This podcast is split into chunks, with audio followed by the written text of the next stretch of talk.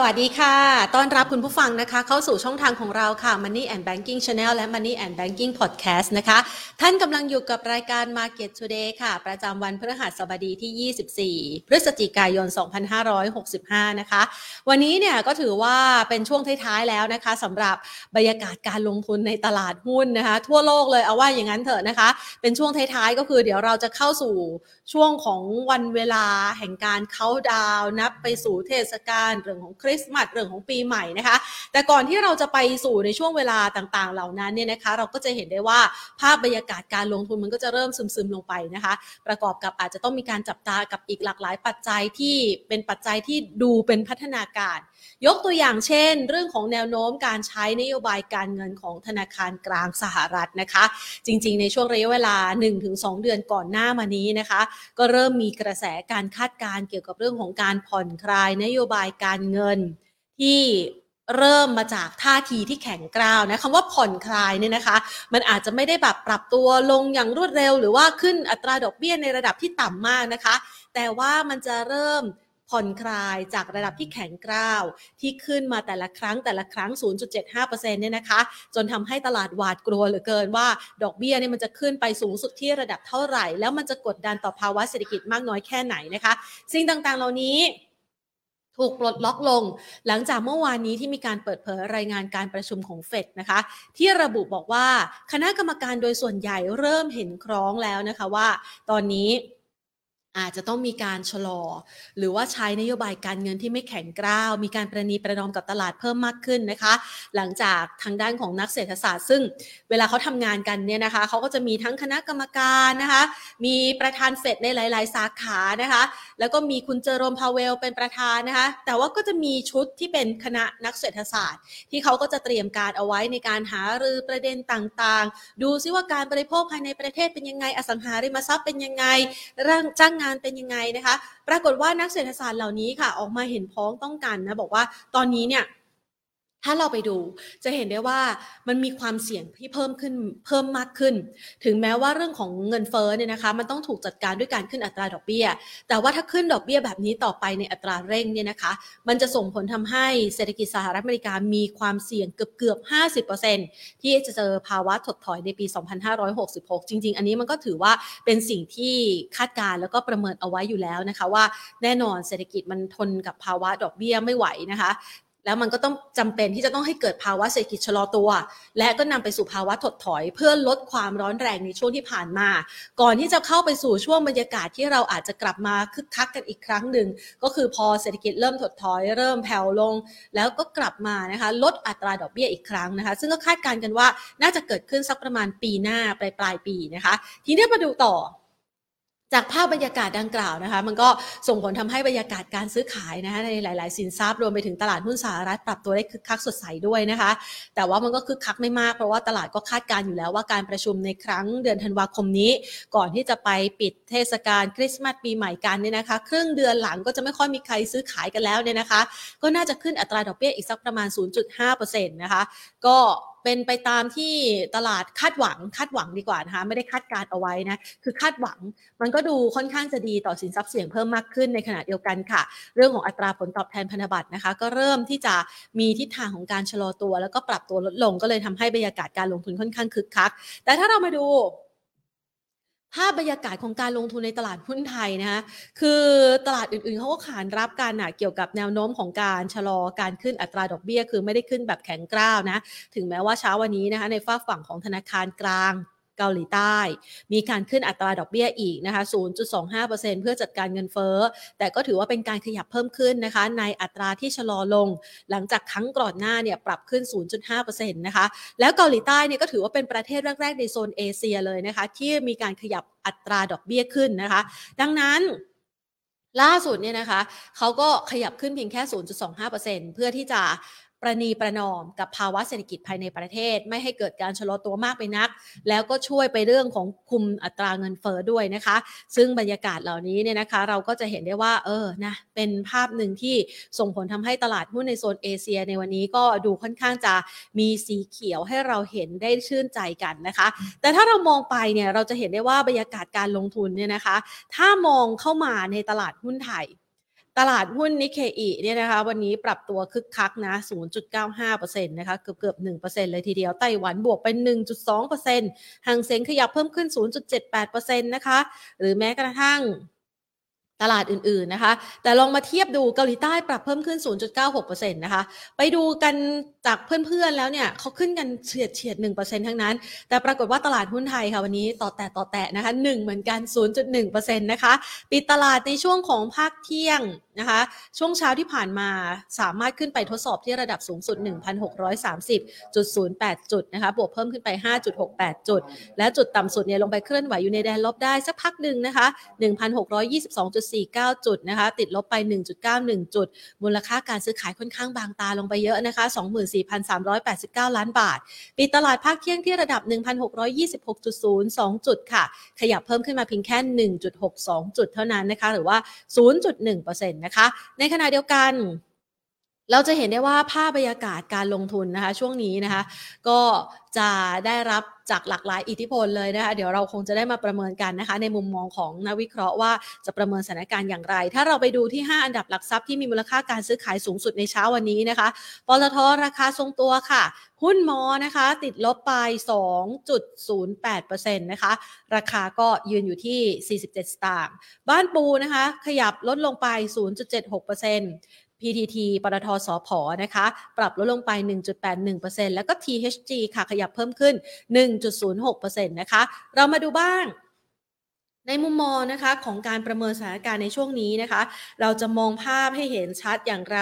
เราจะวางแผนลงทุนต่อได้ยังไงกันบ้างนนะคะ เดี๋ยวเราจะมาพูดคุยกันละค่ะในประเด็นต่างๆ เหล่านี้นะคะ ก่อนอื่นขอขอบพระคุณค่ะ ผู้ใหญ่ใจดีที่ให้การสนับสนุนรายการของเรานะคะ ขอขอบคุณ True 5G คบกับ True ดียิ่งกว่าค่ะ ขอขอบคุณธนาคารไทยพาณิชย์ หรือว่า SCB นะคะ และขอขอบคุณธนาคารเพื่อการส่งออกและนำเข้าแห่งประเทศไทย หรือว่า Exim Bank ค่ะไปดูกันบ้างนะคะ วันนี้ตลาดหุ้นไทยวางแผนอย่างไรกันดี เพราะว่าสัปดาห์หน้าเราจะมีการประชุมของธนาคารกลางบ้านเราก็คือธนาคารแห่งประเทศไทยด้วยนะคะ วันนี้พูดคุยกันกับคุณอาภาพรแสวงพักผู้อำนวยการบริหารฝ่ายวิจัยหลักทรัพย์ จากบริษัทหลักทรัพย์ DBS w i c k e r s ประเทศไทยค่ะ สวัสดีค่ะพี่ใหม่ค่ะ สวัสดีค่ะ ค่ะ มาวันนี้นี่ดูเหมือนตลาดหุ้นไทยไม่เห็นจะตอบรับผลการประชุมเฟดเลยค่ะพี่ใหม่ เราคาดหวังมากไปไหมคะสำหรับมุมมองที่เราจะหวังว่า พอรู้ผลเฟดว่าประนีประนอมกับอัตราดอกเบี้ยแล้วน่าจะขึ้นได้มากกว่านี้อะค่ะ คือพี่คิดว่าเรื่องของของเฟดเนี่ยนะคะค่ะเออเหมือนมีการคาดการณ์มาล่วงหน้าเพราะเราจะสังเกตว่ากระทั่งเอ่อเดชีดาวโจนส์เนี่ยก็ปรับขึ้นมาเอ่อสี่วันทำการต่อเนื่องละ คือตั้งแต่มีประเด็นเรื่องนี้เข้ามา แล้วก็เจ้าหน้าที่เฟดหลายรายออกมาให้ความเห็น แล้วก็นักเศรษฐศาสตร์หลายรายออกมาให้ความเห็นว่า เอ๊ะทิศทางจะเป็นยังไง CME Group Fed Watch ก็ระบุว่ามีโอกาส 75%ที่เฟดจะขึ้นดอกเบี้ยน้อยลงเหลือ 0.5%คือมันเหมือนกับว่ามันข่าวพวกเนี้ยมันเข้ามาอยู่ในตลาดพอสมควรนะคะ เพราะงั้นพอ มีการเปิดเผยรายงานออกมาจริง ๆ แล้วก็ไม่ได้มีอะไรที่เซอร์ไพรส์ไปจากที่ตลาดมอง มันก็เลยทำให้นิ่งไป แล้วก็อันที่เราจะต้องระวังก็คือว่า หลังจากนี้แล้วเนี่ยจะมีลักษณะของการพักตัวพักฐานไหม เพราะถ้าเราดูจากดัชนีดาวโจนส์ที่ขึ้นมาหลายวันนะคะ แล้วก็วันนี้ที่ดาวโจนส์ future ก็บวกเหลือน้อยมากๆ แค่แบบประมาณ 0.1%เท่านั้น ขณะที่ตลาดหุ้นเอเชียหลาย ๆ ตลาดเนี่ย ก็เริ่มมีแดง ๆ บ้างค่ะรวมไปถึงเอ่อในเรื่องของตัวโควิดเอง ตอนนี้ก็กลับมาเอ่อแพร่ระบาดติดเชื้อจำนวนมากในหลายประเทศ จีนเองก็ยังไม่สามารถที่จะปลดล็อกดาวน์ได้ ซึ่งเรื่องของจีนพี่ขอเสริมข้อมูลนิดนึงก็คือว่าจีนเนี่ยพ รรคคอมมิวนิสต์จีนจะมีการประชุมใหญ่ประมาณเดือนมีนา เราก็เชื่อกันว่าก่อนการประชุมใหญ่พรรคคอมมิวนิสต์จีนเนี่ยทางรัฐบาลจีนนะคะจะไม่มีการปลดล็อกดาวน์คือเขาจะต้อง play safe ไปก่อน จนกว่าการประชุมจะแล้วเสร็จแล้วหลังจากนั้นค่อยมาดูใหม่อีกทีว่าจะปลดหรือว่าจะผ่อนคลายตรงไหนอย่างไรค่ะ ค่ะถ้าหากว่ามองจากปัจจัยต่างๆ เหล่านี้นะคะ ก็ดูเหมือนว่าจะไม่ค่อยเป็นใจให้กับตลาดหุ้นไทยได้ไปไกลๆนะคะ เรามองว่ากรอบที่วันนี้เนี่ยขึ้นไปทดสอบ 1630 นี่มันก็ไม่น่าจะผ่านแล้วใช่ไหมคะพี่ใหม่ เรามองยังไงคะเพราะฟังดูดูเหมือนจะไม่ค่อยดีสักเท่าไหร่อะค่ะก็คือเอ่อหนึ่งหกสามจุดเป็นแนวต้านสำคัญอันหนึ่งเพราะว่าเป็นเส้นค่าเฉลี่ยสองร้อยวันด้วยเนาะคือถ้าปิด ได้เหนือหนึ่งหกสามศูนย์เนี่ยพี่คิดว่าเรายังจะถือหุ้นลุ้นต่อได้ แต่ถ้าปิดต่ำกว่า อาทิเช่น ปิดลงมาเหลือสักแบบพันหกร้อยยี่สิบต้นๆ อะไรเงี้ย อันเนี้ยมันก็จะเริ่มแบบไม่ค่อยดีละห้าสิบห้าสิบเพราะแนวฟิลเตอร์ที่ทาง DBS มองไว้ตอนนี้ที่ไม่ควรหลุดคือหนึ่งหกสองศูนย์ถ้าหลุดเนี่ยก็จะลงไปข้างล่าง นะคะที่มีแนวเด้งอยู่ที่ประมาณ 1,610 ถึง 1,600 หรืออาจจะได้เห็น 1,590 ด้วย ถ้าหลุด 1620 ค่ะนะคะในจังหวะแบบนี้เนี่ยนะคะ หลาย ๆ คนก็จะได้เห็นภาพคือ มันต้องมีจังหวะของการที่ราคาปรับลดลงบ้างแหละ มันถึงจะมีโอกาสในการที่จะเข้าไปช็อปรอบใหม่นะคะ พี่ใหม่ใช่ค่ะ คือถ้าลงมาแถว1,600หรือต่ำกว่านิดหน่อยเนี่ย อันเนี้ย สำหรับคนที่เก่งกำไรตามรอบเนี่ย ก็จะมีแก็บเล่นสักประมาณ 30 ถึง 50 จุดได้นะคะ แต่ถ้าหากว่าลงไปละ 1590 ดันไปเจอข่าวลบอะไรที่แบบว่าเซอร์ไพรส์ในทางลบ อันนี้ก็แปลว่าจะมีดาวไซต์ต่อตรง 1590 แถวๆนั้นก็อาจจะยังต้องแบบว่าถ้าซื้อไปแล้วเราไปเจอเรื่องที่เป็นลบมากกว่าที่คิดเราอาจจะต้องแบบ ปิด position ไปก่อน แล้วไปรอซื้อข้างล่างอะไรแบบนี้คือช่วงเนี้ยจะต้องเฝ้าตลาดเฝ้าเฝ้าตามดูสถานการณ์และปัจจัยค่อนข้างใกล้ชิดนิดนึงค่ะค่ะคำว่าซอร์ไพรส์ตลาดเนี่ยนะคะ มันพอจะมีอะไรที่ guideline หรือว่าเป็นแนวทางบ้างไหมคะพี่ใหม่ ว่าเอ๊ะมันจะเป็นข่าวร้ายอะไรที่มันน่าจะเข้ามามีอิทธิพลต่อการลงทุน หรือว่าเราไม่สามารถคาดเดาได้คะช่วงนี้ คือตอนนี้เนี่ยถ้าเราดูก็คือหนึ่งก็คือตัวเลขเศรษฐกิจ นะคะของประเทศใหญ่ ๆ ไม่ว่าจะเป็นอเมริกาหรือว่าทางยูโรโซน ซึ่งเราเราเริ่มเห็นสัญญาณที่ชะลอตัวของภาคผลิตที่ชัดเจนของของสหรัฐแล้วนะคะแล้วก็ทางยูโรโซนเราก็คิดว่าอาจจะไม่ค่อยดี แล้วก็อีกเรื่องหนึ่งก็คือผลประชุม OPEC Plus วันที่ 4 ธันวา อันนี้ต้องต้องดูว่า OPEC Plus จะจะปรับปริมาณการผลิตแค่ไหนอย่างไร นะคะ แล้วก็ผลตอบรับของทางฝั่งรัสเซียที่ทางฝั่งกลุ่ม G7 เขาเตรียมจะกำหนดกรอบราคาน้ำมันของรัสเซียที่ขนส่งทางเรือเอาไว้แค่ 65-70 เหรียญต่อบาร์เรลในวันที่ 5 ธันวาเนี่ย มันจะมีอะไรเกิดขึ้นไหมนะคะในแง่ของตัวอื่นๆ ก็จะมีเรื่องของการเมืองบ้านเรานะคะว่าจะมี story อะไรใหม่ ๆ หรือเปล่าอย่างเงี้ยค่ะ ก็ เหล่านี้ก็เป็นอะไรที่อาจจะเป็นเซอร์ไพรส์ในทางที่เป็นลบได้ แต่ส่วนที่จะเป็นเซอร์ไพรส์ในทางบวกก็คือในแง่ของตัวเลขภาคท่องเที่ยว ถ้ารายงานออกมาเนี่ยอาจจะได้เห็นเซอร์ไพรส์ในทางบวก เพราะว่าตอนนี้ท่องเที่ยวไทยก็กลับมาฟื้นตัวคึกคักดีมากค่ะ ค่ะ ในช่วงของการประชุมของธนาคารกลางแห่งบ้านเราเนี่ยนะธนาคารแห่งประเทศไทยนะคะสัปดาห์หน้าเราก็ประเมินแนวโน้มของการขึ้นอัตราดอกเบี้ยเอาไว้ยังไงบ้างค่ะยี่สิบห้าตังค์คิดว่าศูนย์จุดสองห้าเปอร์เซ็นไม่น่าจะซื้อไพ่นะค่ะแล้วรอบนี้มันจะมีผลต่อแนวโน้มของอัตราดอกเบี้ยของธนาคารพาณิชย์เพิ่มขึ้นไหมคะ เพราะว่ารอบที่ผ่านมาก็เริ่มมีการขยับดอกเบี้ยเพิ่มขึ้นอีกแล้วอะค่ะ พี่คิดว่าธนาคารพาณิชย์ไทยเนี่ยจะขยับดอกเบี้ยแบบค่อนข้างช้า ค่อนข้างช้านิดหนึ่ง เพราะว่าถ้ามาดูตัว net interest margin อะไรต่างๆ ก็ถือว่ายังอยู่ในเกณฑ์ที่บริหารจัดการได้ดี แล้วก็ด้วยภาวะเศรษฐกิจนะคะแล้วก็กำลังซื้อที่เพิ่งจะเริ่มฟื้นตัวเนี่ยอาจจะไม่ไม่สามารถจะขยับอัตราดอกเบี้ยได้เยอะๆ แล้วก็ภาค รายย่อยเองนะคะซึ่งคิดเป็น 30%ของสินเชื่อรวมของประเทศไทยเนี่ยก็ก็มีหนี้ภาคครัวเรือนสูงพี่ก็เลยคิดว่าอันเนี้ยอาจจะขยับขึ้นบ้างแต่ไม่ได้เยอะมากค่ะ ค่อยเป็นค่อยไปเลยแหละของเราเนี่ยจะจะจะต่างจากอเมริกา คืออย่างของสหรัฐเองเขาพยายามกดเงินเฟ้อเงินอย่างแบบให้มันเร็วที่สุด แต่ถึงแม้ว่าเขาขึ้นดอกเบี้ยมาประมาณ4%แล้วเนี่ยเงินเฟ้อ ของเขาเองพูดจริงตอนนี้มันก็ยังห่างจาก long term target มากเลย เพราะว่า long term target เขาอยู่สองตอนนี้เงินเฟ้อมันยังระดับประมาณหกเปอร์เซ็นกว่าอยู่เลยอะค่ะค่ะ ก็อาจจะต้องมีการดูแลลูกหนี้เอาไว้ด้วยนะคะ เพราะว่าขึ้นไปมากก็อาจจะไม่สามารถทนทานหรือว่าหาเงินมาชำระได้ เพราะว่าในช่วงเวลาที่เศรษฐกิจอาจจะยังฟื้นตัวไม่เต็มที่ด้วยนะคะพี่ใหม่ แต่ว่า GDP ในไตรมาสที่3เนี่ยของเราออกมา ดูค่อนข้างดีนะคะ 4.5เปอร์เซ็นต์พี่ใหม่มองยังไงคะ อันนี้ถือว่าเซอร์ไพรส์เหมือนกันนะ เพราะว่าพี่ก็คิดว่าอาจจะแบบเต็มที่ก็แบบสี่ออกมาโอเคเลยสี่จุดห้า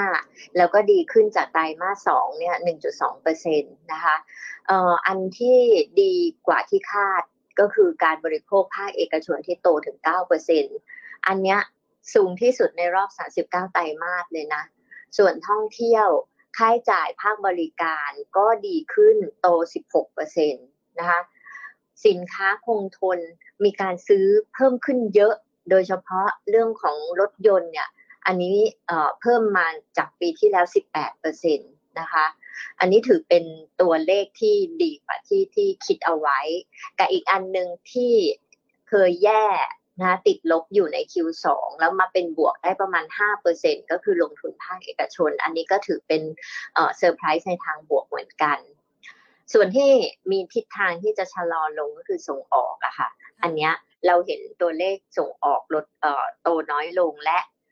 โตน้อยลงทั้งในเชิงปริมาณแล้วก็ราคาด้วย เพราะงั้นเนี่ยส่งออกก็เลยเป็นปัจจัยที่ถ้ามองไปข้างหน้าถึงปี 2566เนี่ยคิดว่าตัวนี้อาจจะไม่ใช่คีย์โกรธสำคัญละคีย์โกรธน่าจะเป็นการบริโภคแล้วก็เรื่องของการท่องเที่ยวค่ะค่ะถ้าพูดถึงเรื่องของการส่งออกที่เริ่มชะลอตัวแบบนี้ หุ้นกลุ่มส่งออกปีนี้อาจจะกลายเป็นปีที่ดีที่สุด แล้วก็เริ่มหมดความน่าสนใจ อันนี้สามารถประเมินอย่างนั้นได้ไหมคะ หรือว่าพี่ใหม่มองยังไงบ้างคะก็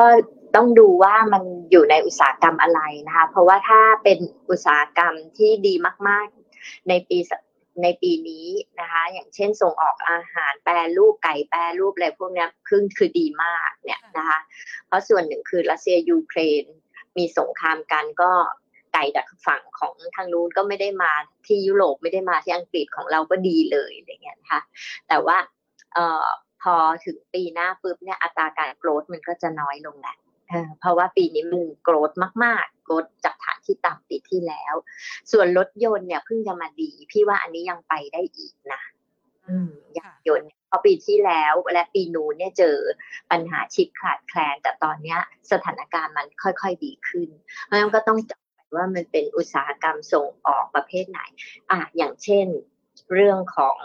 ผักผลไม้ส่งออกไปจีน ล่าสุดพี่เพิ่งได้ข้อมูลมาว่า โอเคเอ่อ ยอดจองพวกตู้คอนเทนเนอร์ที่จะส่งออกพวกผลไม้พวกอะไรเงี้ย จองล่วงหน้ากันเยอะมากแล้วสำหรับ season ใหม่ที่ผลไม้จะออกมา แล้วก็ตลาดที่ดีก็คือตลาดจีนก็กลับมาฟื้นตัวค่ะ ค่ะ ก็อาจจะเป็นการมองนะคะ แล้วก็ประเมินเพื่อคุณผู้ชมจะได้ไปเสาะหานะคะ เดี๋ยวถามพี่ใหม่ด้วยว่ามีตัวไหนที่น่าสนใจเพิ่มเติมด้วยนะคะ แต่ก่อนที่จะลงลึกไปตรงนั้นนะคะ เราไปขยายความนะคะ เกี่ยวกับเรื่องของ GDP ไตรมาสที่ 3 ที่เริ่มฟื้นตัว การฟื้นตัวแบบนี้เนี่ยเราประเมินว่ามันจะทำให้ช่วงรอยต่อ ระหว่างปีนี้กับปีหน้านะคะ เดี๋ยวไตรมาสสี่ไปไตรมาสหนึ่งมันน่าจะเริ่มฟื้นตัวได้อย่างต่อเนื่อง แล้วก็อาจจะมีเซอร์ไพรส์ครั้งใหม่ได้อีกหรือเปล่าคะพี่ใหม่ ใจพี่คิดว่าเอ่อไตรมาสสี่ก็ยังโตดีนะคะ แล้วก็ทั้งปีปีนี้เนี่ยเอ่อสามเปอร์เซ็นต์กว่าที่เอ่อก็สามารถที่จะเกิดขึ้นได้สามจุดสองสามจุดสามเปอร์เซ็นต์เนี่ยพี่คิดว่ามีโอกาสสูง เพราะว่ามันมา ramp up เอาช่วงไตรมาสสามไตรมาสสี่นะคะ ส่วนโมเมนตัมต่อเนื่องไปถึงปีหน้าเนี่ยพี่คิดว่าปีหน้า เออมีโอกาสที่จะไปแตะประมาณสักสามปลายปลายหรือสี่เปอร์เซ็นได้ ถ้าการท่องเที่ยวเนี่ยสามารถที่จะพลิกฟื้นขึ้นมาได้เร็ว ปีนี้สิบล้านอาจจะทะลุไปนิดหน่อย ส่วนปีหน้าที่เราทำไว้ประมาณยี่สิบยี่บเอ็ดล้าน ถ้าได้ไปถึงยี่สามยี่สี่ล้านคนเนี่ย อันเนี้ย GDP เราอาจจะไปถึงสี่เปอร์เซ็นได้ แต่ทีเนี้ยมันก็มี risk factor ก็คือว่าเศรษฐกิจยุโรปชะลอตัว เศรษฐกิจสหรัฐก็ไม่ดี นักท่องเที่ยวจากสองสองสองโซนนี้เนี่ยโซนสหรัฐเองโซนยูโรโซนเองจะมาเที่ยวไทยได้เยอะแค่ไหน อันนี้ก็เป็นประเด็นที่เป็นดาวไซริสที่จะต้องติดตามเหมือนกัน เพราะงั้นเอาเป็นว่าปีหน้าเนี่ยเอากลางๆไว้ที่ประมาณ 3.5 3.6 ก่อน แต่ถ้าเศรษฐกิจโลกที่ชะลอไม่ได้ทำให้ การท่องเที่ยวเราเนี่ย ฟื้นตัว หรือไม่กระทบกระเทือนการฟื้นตัวของการท่องเที่ยวเรามากนักเนี่ย อันนี้อาจจะไปถึง 4%ได้ค่ะถ้าเรามองการเติบโตของเศรษฐกิจในมุมมองเชิงบวกขนาดนี้เนี่ยนะคะ มันเป็นภาพหนึ่งที่จะช่วยผลักดันตลาดหุ้นไทย ให้สามารถไปได้เหนือระดับ 1,630 จุดที่เราอาจจะประเมินในปีนี้เอาไว้เนี่ยนะคะ ปีหน้าเนี่ยพี่ใหม่มองว่ามันจะไปได้ไกลแค่ไหนคะ แล้วมันมีโอกาสในการที่จะสร้างจุดสูงสุดใหม่ไหมนะคะ เหนือพันแขึ้นไปประมาณนี้ จริงจริงจริงจริงแล้วเอ่อเพิ่งทำ target index กันเอ่อเมื่อไม่กี่วันมานี้เองนะคะ เดี๋ยวเอ่อปีหน้านี้เนี่ยเราก็ยังยังมองว่าตัว อินเด็กซ์ของบ้านเราเนี่ยยังไงก็ยังเห็นเลขระดับประมาณพันเจ็ดร้อยหกสิบเนี่ย เป็นตัวเลขที่เราทำเอาไว้สำหรับปีปีสองพันยี่สามคือปีหน้า ค่ะ ค่ะ ก็คือเราก็มองว่าเอาละ e a r n i n g growth สักประมาณห้าเปอร์เซ็นตนะคะ ปีนี้ก็ประมาณเนี้ย ปี 2022 ก็ประมาณ 4-5%คือก่อนที่งบ Q3 จะออกมาเนี่ยเอ่อ Bloomberg Consensus อะมองว่าปีนี้ e a r n i n g จะโตทั้ง10%แต่พอ Q3 ออกมาปุ๊บ ปรากฏว่าอ้าว Q3 e a r n i n g แย่กว่าคาดนะคะเพราะว่ากลุ่มพลังงานกลุ่มโภคภัณฑ์มีขาดทุนสต็อกขาดทุนอัตราแลกเปลี่ยนก้อนใหญ่มาก ทั้งปีมันก็เลยอาจจะโตเหลือแค่ประมาณ 4% 5%ปีหน้าเราก็เอาโต 5%เนี่ยนะคะ ก็ index target จะอยู่ที่พันเจ็ดหกสิบค่ะ ค่ะ ก็ ถือว่ายังมีโอกาสนะคะสำหรับการเติบโตในปีนี้ต่อเนื่องไปจนถึงปีหน้าด้วยนะคะ เรามาเจาะลึกกันไปค่ะ พี่ใหม่คะในกรณีที่ภาวะเศรษฐกิจเนี่ยนะคะ เริ่มมีการฟื้นตัว แล้วก็มีมุมมองเชิงบวกมากยิ่งขึ้นเกี่ยวกับการเติบโตนะคะ ตรงนี้เนี่ยต่างชาติเขาก็มองเราในลักษณะแบบเดียวกันใช่ไหมคะ เงินทุนต่างชาติมันจะมีโอกาสในการที่จะเข้ามาอย่างต่อเนื่องไหมคะ แล้วตลาดหุ้นไทยยังคงมีเสน่ห์มากกว่าตลาดหุ้นอื่น ๆ เมื่อเทียบเคียงกับคู่แข่งของเราไหมคะ คือที่มองว่า domestic play ของเราค่อนข้างแข็งแกร่งพอสมควรในในหลาย ๆ อุตสาหกรรมนะคะ แล้วก็เเราเห็นภาพเศรษฐกิจของสหรัฐ ซึ่งเป็นเศรษฐกิจที่ใหญ่เนี่ยมีการฟื้นตัวขึ้นไปเหนือระดับโควิด เรียบร้อยแล้วนะคะ เพราะนั้นเเรียกว่าเขาฟื้นเร็วกว่าเรา เราเนี่ยค่อยๆค่อยๆขยับขึ้นขยับขึ้น ถึงวันนี้ เศรษฐกิจไทยก็ยังไม่ถึงก่อนโควิด แต่ว่าเราอะจะไปแตะก่อนโควิด หรือเหนือโควิด ได้เนี่ยในปีหน้าปีนู้น เพราะนั้นเนี่ยทิศทางมันมันสวนทางกัน ในแง่ของอตัว e a r n i n g growth หรือว่าผลประกอบการของบริษัทจดทะเบียนนะของของเราเนี่ยยังมีโอกาสที่จะปรับขึ้นตามการเติบโตที่ดีขึ้นของเศรษฐกิจ แต่ของสหรัฐเนี่ย e a r n i n g growth แล้วก็ตัว ตัวเศรษฐกิจเขาเนี่ย ปรากฏว่าปีหน้า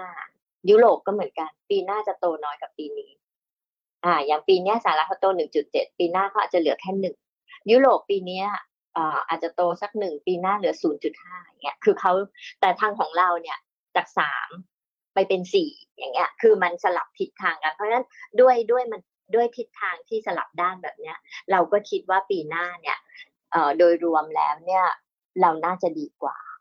เราเป็น emerging market ที่น่าจะโอเคนะคะอันหนึ่งที่มันสะท้อนก็คือว่า flow ของนักทุนต่างชาติที่ net sale เราเมื่อสิบกว่าปีที่แล้วเฉียดหนึ่งล้านล้านเนี่ย ตอนนี้ก็ทยอยกลับมาบ้างแล้วต่อ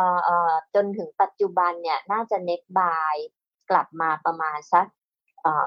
ถ้ารวมปีที่แล้วด้วยก็ประมาณสักสองแสนล้าน ก็ประมาณสักยี่สิบเปอร์เซ็นของที่ขายสุทธิไปนะคะก็เริ่มกลับมา ในบ้านเราเองมีอีกประเด็นหนึ่งที่เป็นปัจจัยเฉพาะตัวคือเลือกตั้ง คือปีหน้าเนี่ยเราคิดว่าเราจะมีเงินสะพัดจากเลือกตั้งด้วยนะเพราะงั้นตรงเนี้ยมันก็จะทำให้อ่ามันจะมีความอ่าการอุปโภคบริโภคเนี่ย มันจะมีความเฟื่องฟูกว่าปกตินิดนึงนะคะจากจากปัจจัยเหล่า นี้ค่ะนะคะนะคะก็ยังดูมีปัจจัยบวกหลาย ๆ ปัจจัยเข้ามา support นะคะ ดังนั้นวันนี้เราก็เลยจะขอพี่ใหม่นะคะ ช่วยคัดเลือกหุ้นให้สักหน่อยนะคะ ที่มีโอกาสจะเติบโตต่อนะคะ จากปีนี้ไปจนถึงปีหน้านะคะ แล้วก็เป็นกลุ่มหุ้นที่น่าจะพาให้ตลาดหุ้นไทยเนี่ยขึ้นไปทดสอบที่ระดับ 1,760 จุดด้วยนะคะ พี่ใหม่มองยังไงบ้างคะสำหรับธีมต่าง ๆ เหล่านี้ค่ะ ค่ะแล้วก็หุ้นที่เราเลือกเนี่ยนะคะก็จะมีทั้งตัวที่เป็น domestic play tourism แล้วก็ tourism play เพราะว่าการเติบโตมันมาจากเรื่องของอการฟื้นตัวของภาคท่องเที่ยวนะคะแล้วก็การอุปโภคบริโภคภายใน แล้วก็อาจจะมีแตะหุ้นที่เหมือนกับว่าเป็นพวก defensive ปันผลสูงอยู่ด้วยนะคะ เอาตัวใหญ่ ๆ นะ เอา big cap เลยนะ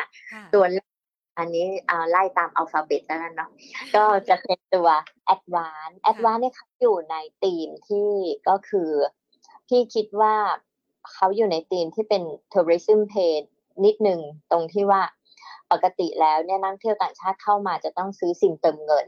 เนาะและไอ้ซิมเติมเงินช่วงโควิดเนี่ยมันหายไปพอสมควรเลยตอนนี้ก็น่าจะกลับมากับอีกอันหนึ่งคือเขามี catalyst เรื่องการที่เขาจะไปซื้อกิจการ Triple T Broadband แล้วก็ตัว Just Eat เนี่ยนะคะ ซึ่งช่วงแรกก็อาจจะดึง e a r n i n g เขาลงไปบ้างสัก 3-4%แต่ long term เนี่ยพี่คิดว่าน่าจะมี value added ที่เข้ามาเพิ่มปันผลดีก็คือประมาณเกือบเกือบ4%ต่อปีนะคะ อันนี้ก็เป็นตัวแรกราคาหุ้นตอนนี้ เทียบกับ target price 240 ยังมี upside ค่ะ ส่วนตัวที่สองขอเป็นพวกกลุ่มแบงก์ก็จะมีถ้าแบงก์เนี่ยถ้าเป็นถ้าเน้นลูกค้า corporate ที่แข็งแกร่งเนี่ย BBL แข็งแกร่ง แล้วก็เราเห็นสินเชื่อ BBL โตดีมากในต่างประเทศ Price to book BBL ก็แค่ 0.5 เท่าก็โอเค KTB เราชอบที่มีฐานธุรกิจรีเทล มีฐานลูกค้ารีเทลที่ใหญ่มากอะ่ะ คือคนใช้กรุงไทย next เนี่ยก็มีทั้งประชาชนทั่วไป แล้วก็มีพวกข้าราชการทั้งงานรัฐวิสาหกิจก็เยอะ แอปเป่าตังนี่ก็อีกสี่สิบล้านคน คือพวกนี้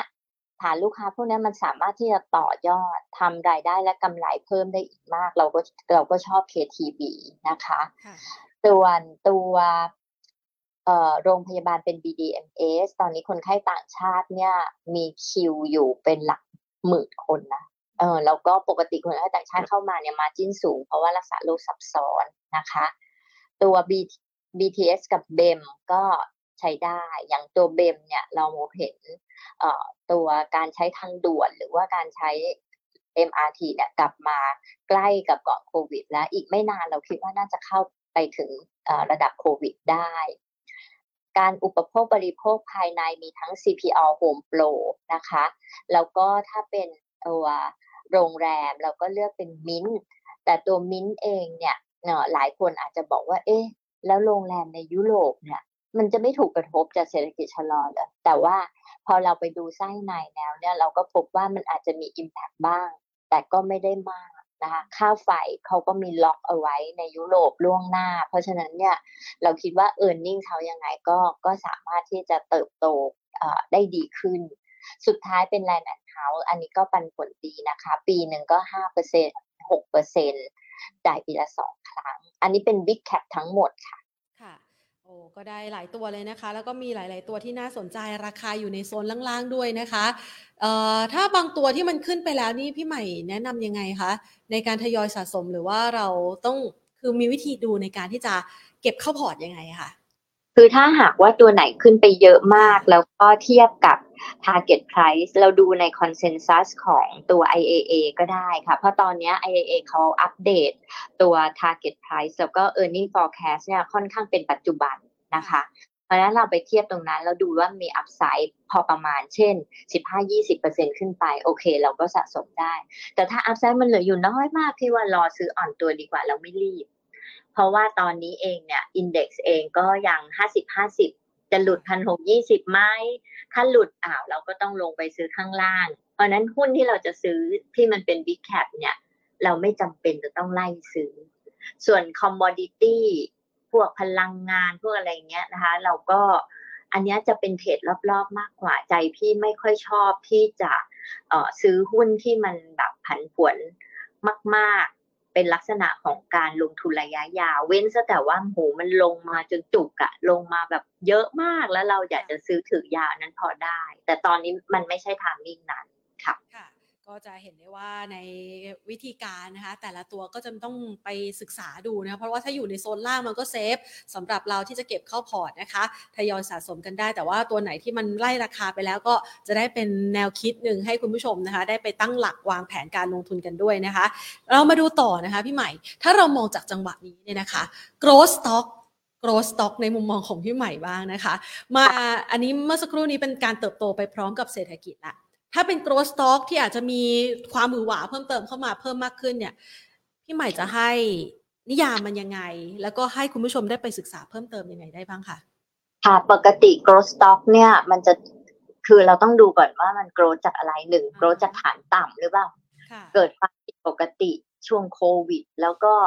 มันก็เลยกลายเป็นฐานที่ต่ำค่ะเป็นฐานที่ขาดทุนแล้วก็มีการฟื้นตัว พวกนี้มันก็จะเป็น growth stock แบบ เรียกว่าเกิดจากวิกฤตเนาะแต่ก็จะมี growth stock อีกอันหนึ่งที่เกิดจากธุรกิจคือเขาขยายแบบขยายได้เยอะจริง ๆ นะคะ ซึ่งอันนี้ก็ก็จะเป็นแบบ growth stock ที่น่าสนใจ แต่ขณะเดียวกัน เราดูแต่ growth อย่างเดียวไม่ได้เราก็ต้องไปดู PE ด้วย เพราะว่า growth stock ส่วนใหญ่มักจะ PE สูง เนาะ PE อาจจะไม่ใช่สิบเท่าสิบสองเท่า อาจจะไปสี่สิบห้าสิบเท่า ทีเนี้ยวิธีการก็คือว่าเราต้องดูว่าการเติบโตของกำไรเขาด้วยสถานการณ์เศรษฐกิจแบบเนี้ยหรือว่าแบบที่จะเกิดขึ้นในอีกปีสองปีข้างหน้าเนี่ย เขาจะโกรธได้จริงไหม เขาจะโตได้ในตัวเลขที่เขาตั้งเป้าไว้ได้ไหม ถ้าคิดว่ามัน มันไม่ได้เนี่ยหุ้นพวกนี้จะลงได้แรงเหมือนกัน เพราะ PE สูงไงคะก็จะทำให้ถ้าเกิดเขาไม่ได้ตามเป้าเนี่ยหุ้นก็จะตกนะคะแต่ขณะเดียวกันถ้าเกิดว่า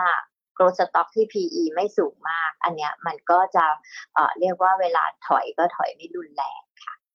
ก็ยังชอบนะ พี่ก็ยังชอบอหุ้นที่เป็น growth stock และคิดว่าในพอร์ตการลงทุนเราอะ่ะ มันก็ควรจะมีหุ้น growth stock เอาไว้ให้ตื่นเต้นบ้าง ไม่ใช่มีแต่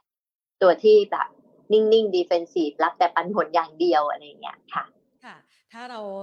จำกัดความนิยามไปเรียบร้อยแล้ว มันยังพอมีเหลือในตลาดหุ้นไทย ให้นักลงทุนได้ไปเลือกช็อปกันไหมคะพี่ใหม่ ถ้าดูนะคะ ปีหน้านี้เนี่ย คืออย่างตัวเบมเนี่ยก็คือปีนี้เขาก็โตจากฐานต่ำแล้วนะ แล้วปีหน้าก็อาจจะขยายตัวได้เป็นอีกแบบว่า 40-50%เปอร์เซ็นอันนี้ก็ถือว่าโอเค CPO ปีนี้ถือว่าฟื้นแต่ฟื้นยังไม่ดีเท่าไหร่ ปีหน้าพี่ว่า CPO จะโกรธได้เยอะขึ้นนะอาจจะเป็นเห็นเลขแบบสามสิบเปอร์เซ็นต์โกรธได้เหมือนกัน ถ้าเป็นตัวใหญ่ๆนะคะ แล้วก็มีกลุ่มรับเหมาที่ยังไม่ค่อยมา ตัวรับเหมาใหญ่ ๆ อย่าง CK อย่างเงี้ยเป็นต้นนะคะ ที่เหลือจะมีพวกโรงไฟฟ้า อืม กลุ่มโรงไฟฟ้าเนี่ยปีนี้ก็คือโดนเรื่องของต้นทุนก๊าซที่แพง แล้วก็การปรับขึ้นค่า FT เนี่ยก็ปรับขึ้นได้ไม่ได้เยอะมาก เพราะงั้นมาจิ้นจะจะไม่ค่อยดี แต่ปีหน้าก็คิดว่าต้นทุนก๊าซก็น่าจะทยอยลง โดยเฉพาะในช่วงของซักประมาณ Q2 ไปแล้ว นะคะ FT ที่ปรับขึ้นมามันก็รับรู้ได้เต็ม quarter เต็มเต็มที่มากขึ้น ก็เป็นอีกกลุ่มหนึ่งที่ที่น่าสนใจเหมือนกัน โรงไฟฟ้าที่เราเล็งๆไว้ก็จะมีพวก GPSC B.Grimm Gulf อะไรพวกเนี้ยค่ะ ที่ยังมี upside EA เนี่ยเราก็ชอบนะ แต่ว่าพอดีราคาชน target ก็ต้องรอซื้ออ่อนตัว ได้ไปเป็นชุดเลยนะคะ เพื่อให้คุณผู้ชมได้ไปศึกษากันบางตัวนี่อาจจะอยู่ในข่ายที่เชื่อว่าหลาย ๆ คนเนี่ยกำลังสังเกตอยู่นะคะ แล้วก็เลือกกันอยู่ด้วยซ้ำไปนะคะมาตอบคำถามคุณผู้ชมกันบ้างค่ะ หลาย ๆ ท่านส่งเข้ามาค่ะพี่ใหม่จะขอรบกวนพี่ใหม่ช่วยตอบคำถามสักหน่อยนะคะ ตัว H HFT นะคะมองยังไงบ้างคะหัวฟงรับเบอร์ ตัวนี้เนี่ยคงต้องรอเวลานิดหนึ่งนะคะ เพราะว่าลูกค้าหลักเขาอยู่ในยุโรปก็คือตัววิกตอเรียกับดีคัตลอน ซึ่งเศรษฐกิจในยุโรปไม่ค่อยดีเท่าไหร่ดีมามันก็อาจจะซับซ้อนไปนิดหนึ่ง แล้วก็ที่ผ่านมาก็เจอเรื่องต้นทุน ต้นทุนสูง ขณะที่ราคาเนี่ยขยับขึ้นได้ช้ากว่า แต่อย่างไรก็ตามนะคะ นักวิเคราะห์เราก็มองว่าตัว SFT เนี่ยเขาน่าจะผ่านจุดต่ำสุด ของตัวธุรกิจไปแล้ว แล้วก็มีแนวโน้มที่จะค่อยๆดีขึ้น e a r n i n g ปีนี้อาจจะโตเป็นแค่เลขหลักเดียว แต่ปีหน้าเนี่ยคิดว่าน่าจะโตเป็นเลขสองหลักสักประมาณ 10-11%ได้สำคัญเลยก็คือว่าเป็นหุ้นที่ PE ต่ำเพราะราคาหุ้นลงมาเยอะเนาะ PE อยู่ประมาณสักเจ็ดเจ็ดแปดเท่าอะ่ะปันผลยิวประมาณหกเปอร์เซ็นต่อปีโดยเฉลี่ยนะคะ แล้วก็หุ้นเนี่ยเทรดที่เรียกว่าเกลี่ยกับบุ๊กแวลูเลย เพราะนั้นคนที่สามารถที่จะถือยาวได้อะพี่ว่าราคานี้ถ้ามีหุ้นอยู่นะคะ ก็ยังยังถือได้ต่อ แล้วก็ใครจะซื้อเพิ่มก็ค่อยๆสะสมค่ะ แต่ขอบอกนิดนึงว่าเป็นหุ้นที่สภาพคล่องในการซื้อขายไม่ได้สูงมากนะคะ ก็วันหนึ่งเทรดไม่ได้เยอะค่ะค่ะ ขยับไปที่โรงพยาบาลบ้างค่ะ ช่วงนี้โควิดกลับมาอีกแล้วนะคะ อย่างที่พี่ใหม่เกริ่นไว้ตั้งแต่ช่วงต้นเลยนะคะ แล้วก็คนก็ติดกันเยอะ แต่ว่าอาจจะหายเร็วสักหน่อย กลุ่มโรงพยาบาลน่าสนใจไหมคะ ช่วงนี้ คือถ้าเป็นโรงพยาบาลที่เคยมีรายได้โควิด เยอะแล้วราคาหุ้นพุ่งพุ่งขึ้นไปมากตอนนั้นเนี่ยนะคะ พี่ว่าตอนนี้ก็ก็ยังเป็นไรที่เอ่อต้อง selective ส่วนโรงพยาบาลที่ น่าจะโอเคในแง่ของ growth momentum จะเป็นโรงพยาบาลใหญ่ที่รับคนไข้ต่างชาติอย่างเช่น BS BDMS อย่างเงี้ยที่ว่าอันนี้โอเค เพราะว่ามันเห็นชัดว่าคนไข้ต่างชาติกลับมาธุรกิจฟื้นอะไรอย่างเงี้ยนะคะแต่ถ้าเป็นโรงพยาบาลขนาดกลางเล็กที่เคยราคาหุ้นขึ้นเพราะโควิดนะคะอันเนี้ย โอกาสที่จะกลับไปขึ้นแรงๆแบบนั้นเนี่ยก็พี่คิดว่าน้อย เพราะถึงแม้ตอนเนี้ย คนติดเชื้อโควิด เยอะจะแต่จะสังเกตว่าอาการเบา คือไม่ได้แบบต้องไปอยู่โรงพยาบาลหรือว่าจะต้องแบบรักษาแบบอินเทนซีฟมาก ยกเว้นว่าแบบเป็นคนที่สูงวัยหรือมีโรคประจำตัวนะพี่เห็นคนที่เป็นรอบๆข้างเนี่ย หลายคนสองขีดแต่ดูแบบ แทบไม่มีอาการหรือบางคนก็แค่เจ็บคอไม่มีไข้เนี้ยก็ก็รักษาตามอาการไป แล้วก็อีกอันหนึ่งคือตอนเนี้ยยาฟาวิหรืออะไรเนี่ยรัฐบาลก็บอกว่าผลิตได้เยอะขึ้นก็อาจจะสามารถหาซื้อได้ง่ายขึ้น ดังนั้นเนี่ยโรงพยาบาลก็อาจจะไม่ได้เบนฟิตจากไอ้โควิดระบาดระลอกใหม่ตอนนี้สักเท่าไหร่ค่ะค่ะนะคะขยับไปต่อที่หุ้นนะคะ TEGH นะคะ Tech ใช่ไหมคะ TEGH PE Thai Eastern Group Holding TEGH ค่ะ TEGH โอเค อันนี้คือเราไม่ได้ทำเราไม่ได้ cover เลย แต่ว่าถ้าจากเทคนิคแล้วเนี่ย ตอนนี้ก็คืออภาพค่อนไปทางลบเล็กๆนะคะ ก็คือหลังจากที่ขึ้นไป 5 บาทกว่า แล้วก็ถอยลงมา คือสิ่งต้องระวังระยะสั้นก็คือว่า ถ้าหุ้นถอยลงมาแล้วหลุดสี่บาทห้าสิบเนี่ย โอ้อันนี้อาจจะไม่ค่อยดีเท่าไหร่ อาจจะถอยลงมาตั้งหลักอีกทีหนึ่งที่ประมาณสี่บาทยี่สิบหรือสี่บาทได้อีกรอบหนึ่งนะคะ คือตอนนี้ต้องระวังว่าอย่าหลุดสี่จุดห้าค่ะ นี้ถ้าไม่หลุด 4.5 จะลุ้นข้างบนตรงไหน ก็คือถ้าดูจากฟิโบนัชชีก็อาจจะกลับไปทัก4.8 4.9 เป็นแนวแรก แล้วก็แนวถัดไปก็ประมาณ 5.1 นะคะฟิลเตอร์สำคัญตอนนี้คือ 4.5 ต้องไม่หลุดค่ะนะคะให้คำแนะนำเอาไว้สำหรับตัวนี้เพราะว่าเพิ่ง IPO เข้ามาด้วยนะคะ บ้านปูขอแนวต้านค่ะ บ้านปูนะคะ ตอนนี้ก็คือ แนวต้านระยะสั้นแนวแรกที่นักวิเคราะห์เราให้ไว้ที่ประมาณ 13 บาท 20 13 บาท 30 เนี่ย test ไปแล้วนะคะ วันนี้ก็ขึ้นไป high สุด 13 บาท 20 ตอนนี้ก็คือต้องดูว่า วันเนี้ยจะปิดจะปิดไฮได้ไหมนะคะ แต่ถ้าปิดไฮไม่ได้แล้วมาเอ่อลงมาข้างล่างนะคะโดยที่หลุดราคา 12 บาท 80 อันนี้เป็นอันว่าไม่ได้ละ คนมีหุ้นอาจจะต้องแบบมีถ้ามีกำไรเทคไปก่อนนะคะ แต่ถ้าวันนี้ปิด high ได้ที่ 13.2 ก็ถือต่อนะคะค่ะประมาณนี้คือเพราะหุ้นเนี่ยขึ้นมาหนึ่งสองสามสี่วัน วันนี้เป็นวันแบบเหมือนกับว่าปกติคนที่เขาเล่นรอบอะหุ้นขึ้นมาสามสี่วันเขาก็มักจะเทสักรอบก่อนแล้วมันมารอดูว่าจะเอาไงต่อ ถ้าถอยก็ค่อยกลับไปเล่นรอบใหม่หรือว่าถ้าขึ้นไปยืนเหนือข้างบนได้ แล้วมี volume support ก็อาจจะไป follow by ตรงนั้น แล้วก็ไปขายแนวต้านถัดไปนะคะแต่วันนี้สัญญาณบ้านปูค่อนมาทางลบเล็กๆค่ะ ค่ะ ขยับไปต่อที่เมเจอร์ค่ะ เมเจอร์ค่ะ โอ้ มาฟื้นมาเกือบครึ่งทางเหมือนกันนะใช่ ฟื้นมาค่อนข้างดีเลย ค่ะ เดี๋ยวพี่จะดูให้นิดหนึ่งนะคะว่าเมเจอร์เนี่ย target price ของนักวิเคราะห์ ที่เขาทำกันเอาไว้เนี่ยประมาณเท่าไหร่ เดี๋ยวสักครู่พาตอนนี้ราคาหุ้นอยู่ที่ 19.7 นะคะ target ที่นักวิเคราะห์9 b r o ทำเอาไว้อยู่ที่ประมาณ 22 บาท ถ้าพูดถึงก็ก็ถือว่ายังยังมีอัพไซด์อยู่ประมาณหนึ่ง เพียงแต่ข้อที่ต้องระวังนิดหนึ่งก็คือว่าต้องเอ่อถ้าหุ้นเนี่ยยังไม่สามารถขึ้นไปยืนเหนือประมาณ 20 บาทได้อย่างมั่นคงเนี่ยเขาอาจจะพักตัวก่อนนะคะเพราะฉะนั้นคนที่เล่นเก็งกำไรซื้อมาราคาแบบเอ่อ17 บาท 18 บาท แบบเล่นรอบนะคะแล้วก็ถ้าเห็นว่าอีวันของวันนี้ ขึ้นไปยืนเหนือ 20 ไม่ได้ก็อาจจะขายทำกำไรไปสักรอบ แล้วเดี๋ยวค่อย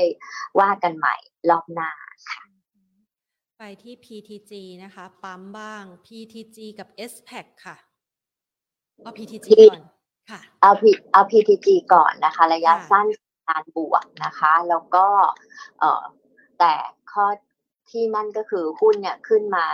เอ่อสี่ห้าหกวันต่อเนื่องละเออนะคะ ก็เรียกว่าตอนเนี้ย ไปใกล้ ๆ กับเป้าหมายในเชิงเทคนิคแล้ว ส่วนในแง่ของ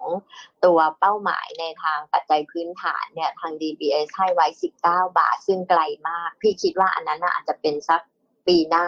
ส่วนสั้นๆตอนนี้ถ้าเป็นพี่เนี่ย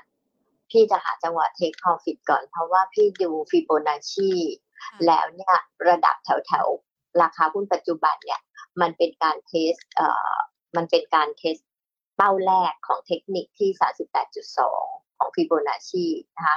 ถ้าผ่านไปไม่ได้เนี่ยเดี๋ยวมันจะถอยลงมาอีกรอบหนึ่งค่ะนะคะอ่าไปต่อนะคะที่ตัว SPAC ค่ะ อันนี้เป็นบรรจุภัณฑ์มองยังไงบ้างคะ S B A C ใช่ไหมคะค่ะขอตัวสะกดนิดนึงได้ไหมคะ พอดี S ไม่ได้ดูตัวนี้เลย SPACK ค่ะอ๋อ S p a c ค่ะ อืม ตัวนี้ก็ห้าสิบห้าสิบเหมือนกัน เพราะว่าราคาหุ้นปัจจุบันเนี่ย อยู่เหนือเส้นค่าเฉลี่ยสิบวันได้นิดหน่อยเองนะคะ คือเส้นค่าเฉลี่ยอยู่ประมาณสี่บาท ตอนนี้หุ้นประมาณสี่บาทสี่สตางค์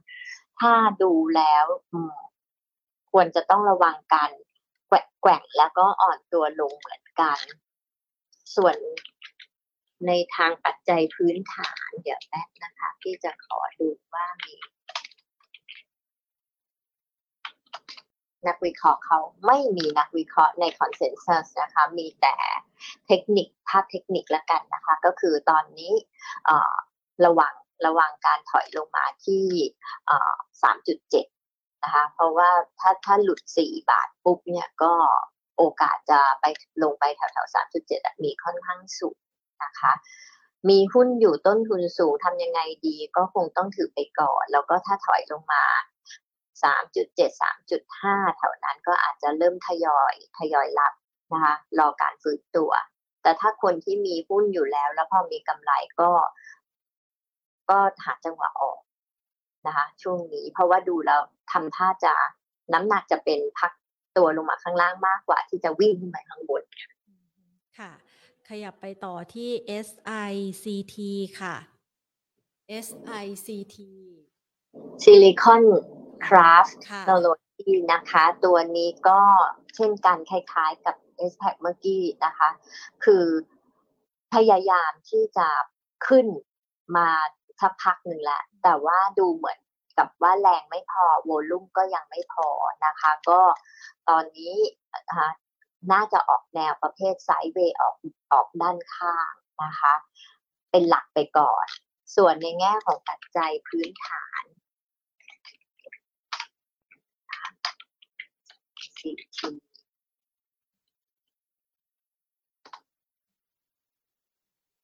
มีโบรกเดียวนะคะที่ส่งเข้ามาใน consensus แต่เขาก็แนะนำ buy อยู่นะคะ target อยู่ 9.5 ก็เทียบกับราคาปัจจุบัน upside ไม่เยอะปันผลน้อยค่ะดีเวเดนยิวประมาณสัก1%นิดๆต่อต่อปีเท่านั้นเองนะคะ เพราะงั้นก็ก็ดูว่า อืมแกะไม่มากค่ะ ค่ะ ตัว ACE โรงไฟฟ้าชีวมวลมองยังไงคะ sideway ค่ะ เป็นการ sideway รอเวลาจริง ๆ เลยว่าจะไปทางไหน ต้องรอ story เขาเลย เดี๋ยวรอดูซิว่าเขาจะประมูลไอตัวโรงไฟฟ้าพลังงานทางเลือก 5,200 เมกะวัตต์ที่จะมี deadline ในการส่งส่งความสนใจในการเข้าประมูล 25 November นี้หรือเปล่านะคะส่วนใน consensus เนี่ยสำหรับ ACE ก็มีนักวิเคราะห์ทำวิเคราะห์เอาไว้แต่ว่าพอดีอเขาอัปเดตมามาพอ พอควรและอาจจะตัวเลขไม่แน่ใจว่า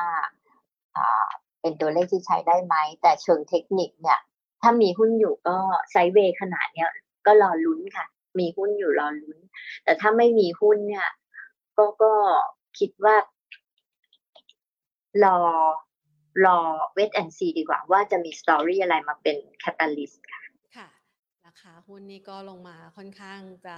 อยู่ในโซนล่างแล้วก็นิ่งอยู่นานแล้วนะคะ นิ่งมากเลยค่ะอ่าไปดูต่อนะคะ ที่ซัสโกบ้างซัสโกมองแนวรับตรงไหนดีคะนะคะหุ้นลักษณะซัสโกเนี่ยนะคะ ก็คือถ้าจะเก่งกำไรเนี่ยมันจะเป็นลักษณะของการ follow buy แต่ถ้าหากว่าจะซื้อที่แนวรับนะคะ ก็ต้องลงไปต่ำกว่าโลเดิมก็คือต่ำกว่า4.10 ที่โลเดิมแถวแถว4.16 แถวแถวนั้นก็คือ ถ้าถอยอีกรอบหนึ่งเนี่ย พี่ว่า 4 บาทบวกลบแถวนั้นคือแนวรับค่ะ ไปที่อิชิค่ะ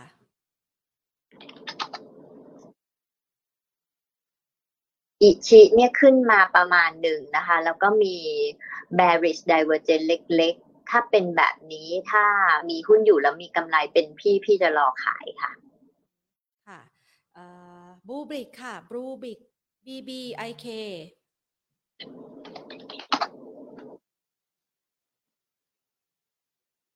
บูบริกนี่พักฐานแล้วแล้วก็พักลึกนิดหนึ่งเดี๋ยวนะคะ ขอดู ขอทำรีเพลสนิดหนึ่ง มีการพักฐานลงมาที่ 38.2 ตรงนี้แล้วอาจจะมีรีบาว แต่ถ้ารีบาวขึ้นไปปุ๊บ แนวต้าน แนวต้านสำคัญใหญ่เลยก็คือแถวแถวร้อยสิบห้าร้อยยี่สิบ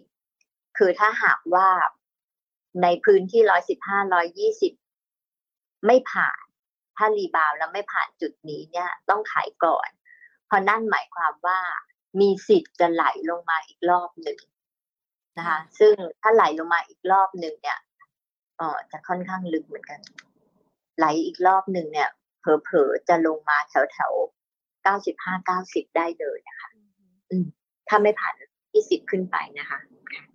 ค่ะ อะ ขออีกสักสองตัวนะคะ พี่ใหม่ตัว CRC ค่ะ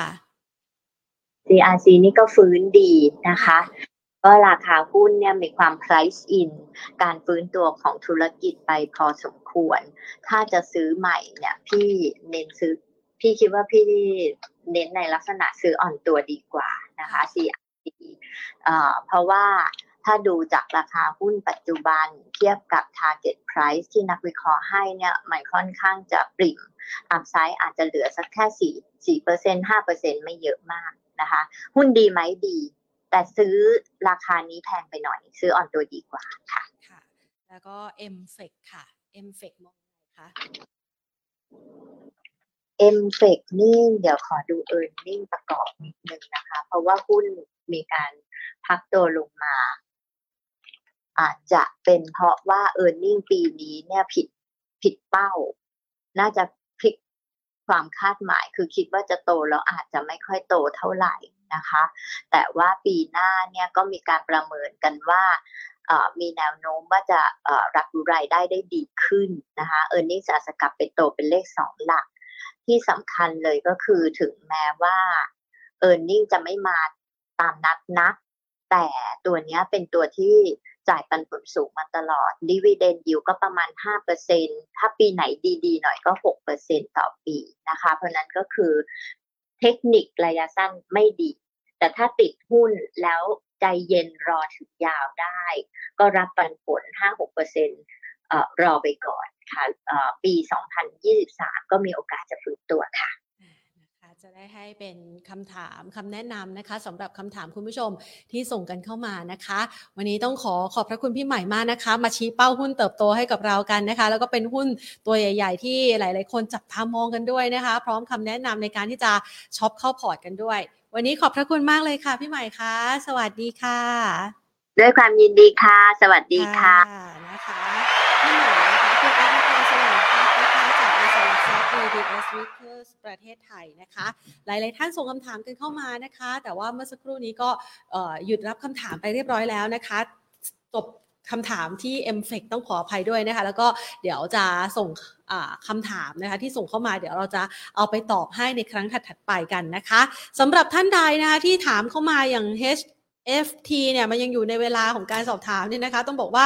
มีคำอธิบายนะคะ อยู่ในช่วงต้นนะคะ ตั้งแต่ช่วงของการเปิดคำถามของคุณผู้ชมนะคะ ตั้งแต่ช่วงแรก ๆ แล้ว อธิบายไว้ซะละเอียดเลยนะคะ เผื่อว่าจะไปดูกันนะคะ แล้วก็ทักทายกันหลาย ๆ ท่านนะคะ ที่เข้ามาพูดคุยกันในวันนี้ผ่านทาง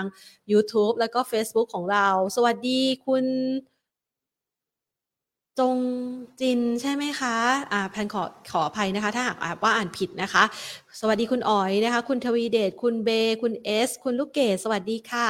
คุณกูดดี้บีกูดนะคะ คุณปอม คุณเบ คุณประสาน คุณปุ้ย คุณสุรเชษคุณนพดล คุณอิทธิ คุณปิยรส คุณ ชาคริสนะคะ แล้วก็คุณรถก็เยอะนะคะ แล้วก็อีกหลายหลายท่านนะคะที่อยู่ใน Facebook นะคะที่เข้ามาทักทายกันในวันนี้ด้วยนะคะ ทักทายคุณลักกี้นะคะ ทักทายกับอีกหลายหลายท่านอีกท่านหนึ่งอ่านชื่อไม่ออกนะคะ คุณประพรนะคะ คุณสมโสพล คุณสมรัก คุณเบิร์ตนะคะ แล้วก็คุณนันทพันธ์ด้วยนะคะ ทักทายกันค่ะ แล้วก็ เชื่อว่าวันนี้นะคะ ได้โอกาสสำหรับการลงทุนที่น่าสนใจเยอะมากๆนะคะ คุณสุรเชษคะ ตัวหุ้นโรงไฟฟ้า B กรีมกับ GPSC นะคะ เมื่อสักครู่นี้พี่ใหม่แนะนำเป็นหุ้น growth ด้วยนะคะ ลองไปจด list กันดูค่ะ วันนี้ได้หุ้น นับแป๊บนะคะ อ้โหได้แบบหลายตัวนะคะมากกว่า 12 ตัวนะโดยประมาณนะคะ12 ตัวโดยประมาณนะคะ เพื่อให้คุณผู้ชมนะคะไปเลือกจัดสรรเข้าพอร์ตกัน แล้วก็เน้นเป็นหุ้นที่ 1 เติบโตไปพร้อมกับเศรษฐกิจไทย2นะคะมีโอกาสนะคะที่จะมี growth นะคะความเคลื่อนไหวที่น่าสนใจ หรือบางตัวเนี่ยฟื้นตัวจากระดับล่างๆนะคะ ก็สามารถที่จะไปเลือกช็อปเข้าพอร์ตกันได้นะคะ วันนี้สวัสดีค่ะคุณกัญญา วันนี้หมดเวลาลงแล้วนะคะ ลากันไปก่อน สวัสดีค่ะ